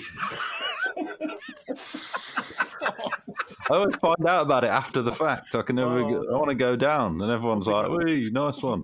Want to go to Tree Fest? Yeah, Just play the specials really loudly at it. You know, that'll do. yeah. Amazing. cool. Um, what about uh, what about yourself, Nial? What do you what would you do to uh, lure someone into the torrid web? Well, there's the softly, softly approach, which is probably making like some sort of playlist or Mm. tape or mini disc if you're still into that sort of thing. Or there's going Long more. there's going straight in and just playing them the decline from front to back and saying. "Fucking listen to this." Yeah, I like it. that's a great idea. We've not we've not had anyone suggest a baptism of fire before. Yeah, and that's like was that's like a drop kick through a flaming window in terms Yeah. of like it's up there. a, a bold approach of which I respect immensely. That's fantastic. Yeah, because it would either. I mean, that's virtually Stockholm syndroming someone. yeah. by by the end, they sort of walk out just going la la la la. Oh, hello everyone. Nya nya nya nya. Yeah, yeah, yeah. Mother, play me the Nya Nya band, please. it's like some psyop thing going on. That's uh, yeah, that's great. That. That's another thing about NoFX, isn't it? Like when you got into Green Day when you were a kid, your mum liked that, didn't she? She could tolerate Green Day. yeah, Um, could, Even hear, could hear the words. Like Yeah, Yeah. Yeah. yeah, tolerate some of the rancid stuff. wouldn't tolerate NoFX, would they? No. No, I think um, I uh, there was a, a tape in my mum's car. Uh, on one side, it was "So Long and Thanks for All the Shoes," and on the other, it was Nimrod. And uh, didn't live very far away from school, but uh, mum was always going somewhere and would drop me and my sister off. And she was notably in a, a more cheerful mood uh, the weeks that it was the Nimrod side playing when we got in when it was the So Long side. I never really put that together until well after the fact, when my sister was like, "Do you? Uh, I found that tape um, that uh, you forced Mum to keep in the car." Um, and uh, yeah, do you remember how she was always really annoyed when it was NoFX? Went, oh yeah. Hmm. so anyway, don't know how many years my mum's life with that, which is a shame. But she did like uh, she liked Nimrod. It's a good record, man. Yeah, yeah, absolutely. Yeah. And much more mum friendly than um because I think it was in um in one of them it's got that bit where it goes from a major chord to the same chord in a minor and it sounds like Nowhere Man by the Beatles and I can't remember which song it is. and uh, and she was like, "Oh, that that's very good. I like that." Um, anyway, yeah, we've got uh, we've got old uh, yeah, that's we've got uh, two questions left. Um, what do you think is NoFX's legacy? What's that going to look like? I've, no, this is. I'm sorry. I'm going to be a bastard now. I'm not going to be a bastard. I'm going to say what I think. That's not being a bastard, is Please it? say what you think. Hey, And but it's this- nothing to do with Skrewdriver neither. in, in, Exactly. the, in the Church of Fat Mike, which is where we are, to speak as one finds is the done thing. Yeah, I, you know, why not? Why pack it in now and not 20 years ago? And I don't know if this is an old, getting old thing, but um, these last two records, fuck me, they've been, they've tarnished their legacy a bit by Really? Going on a little bit too long, just a little bit. You know, um, f- 10 years ago, I thought they were going to pack it in. After that fucking, when he made them remarks about that shooting in Las Vegas, I thought he's, he's going to think, I'm 55, I've had enough. Um, but he didn't, and he's carried on. I, d- I don't know, it just feels like it's just gone on a little bit too long. That's all.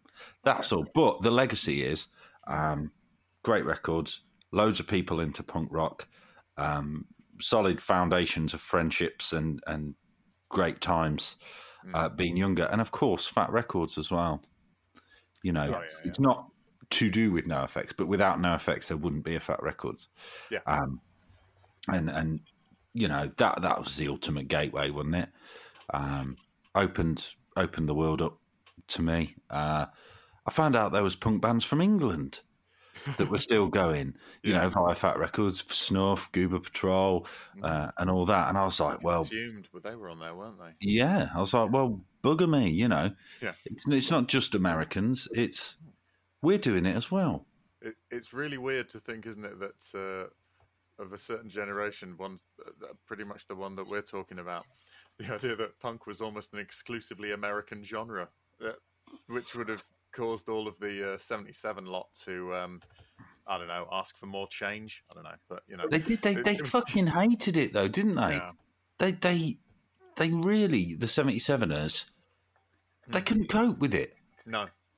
No, Like- really weird that they went, oh no, these people have heard a thing and decided to do their own thing with it. Well, I hate that. Yeah. Why isn't it exactly like this 18 months when I was young? Yeah, exactly. That little snapshot in time. And I guess I'm doing it a bit as well. You know, and if people like the later NoFX albums, fucking have at it, right? Yeah. Be my guest. But for me, I guess didn't get too rich. It became it became obvious that their lives were completely and utterly now detached from mine. Right, yeah, yeah. the Bush administration, right? When he was singing about that, I could sort of buy into how that was affecting him then. Mm. Um, but but now, you know, economic hard times, it's not going to bother them. I don't know. I sound bitter. I'm not trying to sound bitter. Um, but yeah, that's for me. Just, just, just the great records, that record label, the, the good times, uh, the spreading of punk rock around the world actually because I think they, they they put a shift in on that front as well, getting the word out there Mm. um, about themselves and other bands. But Yeah. for me, it just went on a little bit too long. Well, you know, it's if you're going to have Life of Brian, you've got to accept meaning of life is going to be there as well. I suppose. It's, you know, it's one of those. it's one of those things. You know, it's they're, they're, you can't be sure that they've put out their best until you think they start putting out stuff that's not as good as their best. I suppose. You know. It's double check. You know, it's like how I eat food. I, I need to make sure I'm full, so I'll just keep eating until it's deeply uncomfortable, and then I know I've definitely had enough food. You know, that's It's it's like chasing the dragon, isn't it? Like oh yeah, Mhm. oh that wow, fucking so long. It's amazing, Hmm. and you you want that again, don't course you? we do. Yeah, yeah. But it, it's never come. But it's that thing as well as as as much as I always think it's sort of very important that as long as people are making the art, the art, whatever it is they're doing, that they genuinely want to make. If it's not for me, that's fine.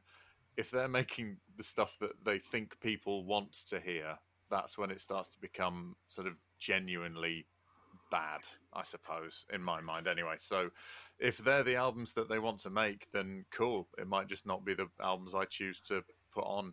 And all the other ones are still there. That's the thing. It's when The question I want to ask him is if single album landed on your desk at Fat Wreck Towers, would you sign that?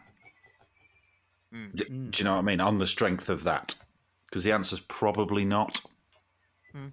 I'd imagine. I don't know. I don't know. Well, he'd probably go, "Yeah, sure, I would," but I don't know. really caught you out with that one. Good impression there, wasn't it? You go, yeah, sure I would. Yeah, yeah, yeah, yeah. That's what I imagine would happen. cool. Well, uh, no, I, th- no I, I, do you know what? I think, um, yeah, I, I, most of that stuff I, I absolutely agree with. All of that stuff about the, uh, you know, the record label and and what sort of ambassadors they were for for punk rock, I guess. Um, what about you, Nial? Um, broadly similar. Um, although I really, there's probably a controversial opinion, but I really enjoyed First Ditch Effort, and I think that would have been Mm. a solid cap on everything. I don't think there was any sort of need for single and double album. Whether it's him getting like his backlog of, of written but unreleased tracks out or whatever. Um, I, I always thought I, I think the purpose of those two albums was because they were struggling to tour at the time due to the the, the comments of, uh, about the Las Vegas shooting. So they basically were like, "Oh well, if we can't tour for these two years, we'll just release two back to back albums," um, because they just wanted something to do and something to put out. Yeah. I, I believe. But like on the flip side of the whole, you know, the the wells sort of dried up kind of thing in terms of you know quality, like songs and albums and stuff. You've got people like Ginger Wildheart who are still churning out like Yeah. stone cold bangers. You know, forty years later. Oh, absolutely. I think his his biggest legacy is going to be not just Fat Wreck Chords, but like what Fat Record just like defined since the very start. Because the big two, obviously, for a certain generation, with Fat Wreck Chords and Epitaph. You know, it was always you were always looking for the next uh, Fatarama or not Fatarama. Sorry, Tom. The uh, next Fat Wreck Chords compilation and the next, um, you know, Punk-O-Rama. Well, Mm. Epitaph just kind of went with the money, as it were. They went with whatever was cool, and the fact that Fat Wreck kind of just ploughed that furrow for so many years, and it's a distinct sound. It's like it is the Fat Wreck sound. Um, Yeah. Just the you know the bands that maybe not so much these days, but the bands that he's brought through. You know, he's obviously we touched upon bands like Snuff and Goober Patrol. Um, and the whole 77 thing, it, it kind of feels like they were keeping bands like Leatherface, Snuff, and all that kind of away from us. Yeah. It was like, oh no, we can't, we can't let these because it blew my mind when I first heard Snuff, and it was like they've been going since 1986. Yeah. When I was listening to fucking Queen, what? Yeah, yeah. But Yeah, I think this existed, but yeah, it was held away. Yeah, you're right. Yeah, I think like it, it sort of spreads away from uh, Fat Mike as well to, you know, Erin, who's like pretty much running the label nowadays, and I think that it's it's always going to be there in some form or another. Um, and yeah, again, good times when you're a youngster and you listen to like this really dangerous music with like fast guitars, fast drummers, and a little bit of swearing. Ooh. Oh, I. but yeah, I absolutely. Uh, I think that's uh, really spot on. Yep, love that. So we come to the final question in our list. The uh, the most controversial. I think we know what Tom's answer is already, but uh, we'll ask. we'll ask it nonetheless. Tom and Nial from the Midlife Punk podcast. Who's your favorite member of NoFX, and why is it Fat Mike? Who's your favorite member of NoFX? I'm sorry, it is definitely not him. Um, uh, smelly for me. Smelly. Yeah, Cool. Low key named my son after him as well. Uh, Not smelly, like his real name. yeah, Fair he's enough. not. Yeah, I'm not saying that. All Sunday the boy names, kid Smellium. is named after him. Yeah, uh, low key. Um, and she does, she doesn't know, so if she listens to this, Nice. You've done so fine. uh, there might not be a current Mrs. Sidwell if she finds this out. But uh, yeah, you know, in in that book, um, the hepatitis bathtub and other stories that they put out, he should have said, "Fuck you lot, I'm doing my own book." Uh, you know, he he he lived it. You know what I mean? Yeah. he, he had a he had a shit time um, growing up. Yep. Some parts of that are relatable to me, but he, you know, he was just in it, and he he chose the drums to play, and he was never about all being him, him, him. It was, uh, you know, he just went and he just fucking he found punk rock and he loved it, and it was his church and his like Yeah. safe place or whatever, you know. Um, his heroin place as well, yes. Uh, but he, That's the he- he problem got- with churches; they're full of heroin. That's- yeah, he, he, he got past that. But yeah. he just he just strikes me as a clever, decent, hardworking bloke, and he doesn't seem to take it uh, for granted. Um, Yeah. My only criticism of it is, is more recently he's he's looked more and more bored every gig. you know, like because he's so good at drums, it's not an effort. In you know, if I was Yeah. playing like that, I'd be drenched in fucking sweat, right? yeah. And he's just doing it like it's He's natural. always he's always had that thing where his hands are barely moving. It looks like Yeah. he's barely brushing them, and he's been doing ever since I can remember seeing him. I always thought, wow, but you know, he's like a swan. Everything under the where you can't see, his legs are going crazy, and um, or his one leg is. Uh, Yeah, I, you know, I've got to say, I do not view myself as anywhere near his league of playing the drums, but I play like that. Mm. Arms don't move, wrists, everything. Hmm. You know, that's how I that that's how I play, and I probably indirectly or well, directly, but without realizing, picked that up yeah, um, fr- from from him because he uses a single kick pedal, right? Sorry to Yeah. get all drum tech. no, Um, no, this is good. and and you know i learnt to do that boom boom you know like when you're doing the, the blast beat thing with one pedal and that was quite hard to do and he sort of pioneered that really Yeah, absolutely. It was that. It's that thing of. Uh, it was like when uh, Tommy Ramone.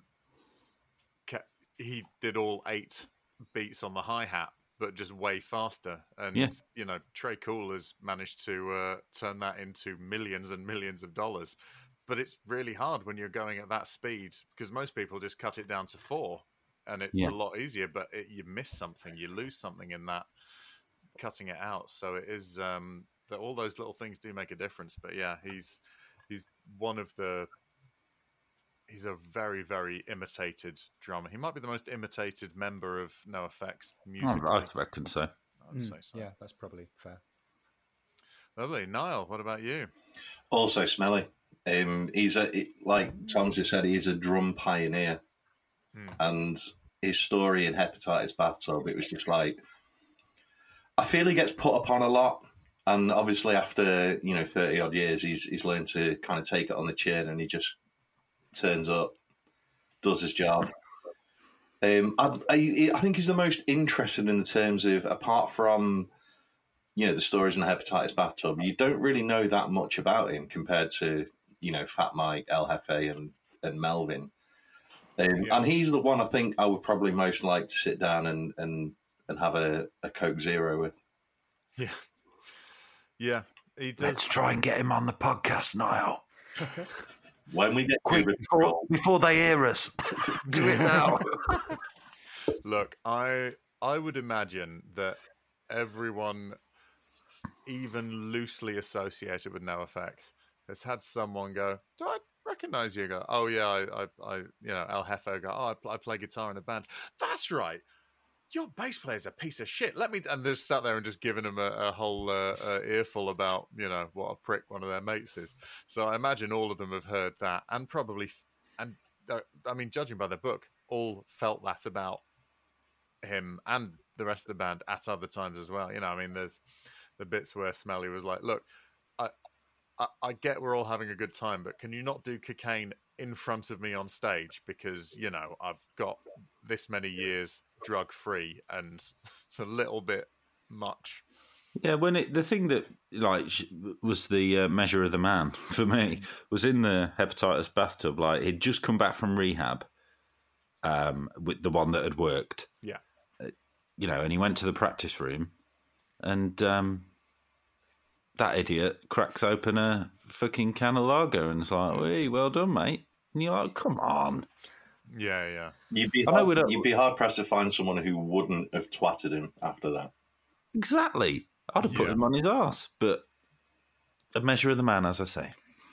Well, you know, uh, but it- it's it would seem that uh, all that's immaterial because they're still really, really good mates, and I guess you know, and again, we know the public face of all of these people, and we don't necessarily know the uh, you know the behind closed doors type you know thing. I guess anyway. You're right, Eddie. Again, Everyone, Make I me know, feel like that's the worst thing about it. This is why this podcast will never be a success. We don't have any hot takes because I just go, oh, well, maybe. Innit? I mean, you know, according to some of the comments, it'll be a better show without me in it. So maybe they're right. But, know, it's just going to be hot sounds take after- baseless hot takes. Maybe, yeah. it's more fun. I always, you know, I've been saying to Red, if our numbers don't pick up, then we are just going to turn into a, uh, a drama channel. Just. You will not believe what they've been saying about Blink 182. We'll see you after the intro. Yeah, it's gonna be- gonna be TMZ for punks. Anyway. Um, thank you ever so much, uh, Tom and Nial. Would you like to uh, let people know where they can find the Midlife Punk podcast or anything else that you've got going on that you would like to uh, air to our listeners? Uh, yeah, M- Midlife Punk Podcast is everywhere you can get your podcast from. Your Spotify's, Deezer, Amazon Music, all them.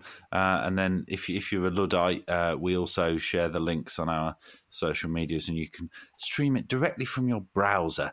Um, but yeah, we, we'd love to have you um, come and have a listen. It's not serious. We're not bastards. We just want to have a laugh. That's all we want to do. And and you know, as you'll hear, some bands come expecting a very serious conversation about something, and they just don't get it. Um, No. That, he won't. But he won't mind me saying, but Jordan from Incisions, you know the band Incisions, yeah, yeah, yeah, yeah. super hardcore, serious, right? From like Manchester. I From know they're, like, Manchester, yeah. um, He comes on, Festival. and he was giving it all the, all the, you know, yeah, Yeah. I'm super serious. And by the end, he was ask, answering questions about who's got the smelliest farts and everything. It was it was a really beautiful thing to see. Um, and he ended up having a really good time in the end. Uh, so yeah, it's it's it's a laugh, it's a mess about. It's people late thirties all the way. We've got listeners sort of mid 50s Um, and you know, every, any and all's welcome. Even if you like the cramps, we don't really hold it against you. Um, we we we just have a mess about, really, and and yeah, Yeah. At, It- it- at one point, we were the 84th most popular podcast in Belgium as well. So we're hanging on Yeah. to that. wow. that was a good week. Yeah. Well, I mean, some Belgians can't be wrong, right? So uh, give them a listen. Uh, the uh, Midlife Punk podcast. Thank you ever so much for coming along. We really, really appreciate it. You are both punk rock elite. Thank you, guys. Thank you. Thank Oh, you, thank you for having us. No problem. Well, there we go. I think we've set all manner of records straight there. Absolutely, we have. Cracking cracking guys. Really really like them do go and check out their podcasts. Um really uh what what a what a, a lovely open and and above all frank conversation. Absolutely, and it's you know like it's really nice to talk about you know um, specific eras in NoFX's history, and Mm. you know people's um, very personal relationships and memories with the band. yeah. Um i'm i'm very pleased i managed to uh, get them to recount some of their uh, some of their aggressive opinions but also you know i didn't want to uh, bully them into being nice to the other children because uh, that would really take a take an edge off of uh, of what they do but Well, I think there was Yeah. a couple of times you made them feel bad. I might, I might have done, and I do apologise for that because that was never my intention. Um, Absolutely. But uh, you know, I don't. I, it's really weird because the only time I've ever tried to make other people feel bad, I end up feeling worse. God, I'm pathetic. Anyway, that's what I've really learned from this episode is just my own level of patheticness. But um, but yeah, really uh, uh, nice to uh, nice to sort of hear from uh, from from that angle as well, and also mentioning just the sort of how restricted we were to our own homegrown 90s punk rock in the UK. hmm Yeah, yeah, yeah, yeah. That's wild, isn't it? You know, the idea that we had to wait for uh, an American company or several American companies to actually go, oh, right, well, if no one's going to put your stuff out, you know, like I say, Snuff, been around since 86, Yeah, only three years less than NOFX. That's wild. absolutely. Yeah, yeah, yeah. Um, yeah, it's just just crazy. So we're uh, so yeah, what a what a wonderful uh, wonderful episode. I don't think there's really much more to uh, top it off. I wouldn't want to outstay the welcome, so because it's probably quite a long one today. But Mhm. um, yep, cool. Uh, well, if you enjoyed it, uh, let us know. If you didn't, let us know. You can comment on our socials. You can go to punkrockelitepodcast at gmail.com um, and let us know. But uh, until then, we'll see you next time. Bye, Red. See ya. Goodbye. Thank you for listening to Punk Rock Elite. It was a pick scraped and fruitcake co production by Eddie French and Red Redmond. If you're not following us on Instagram or subscribe to the podcast, please do.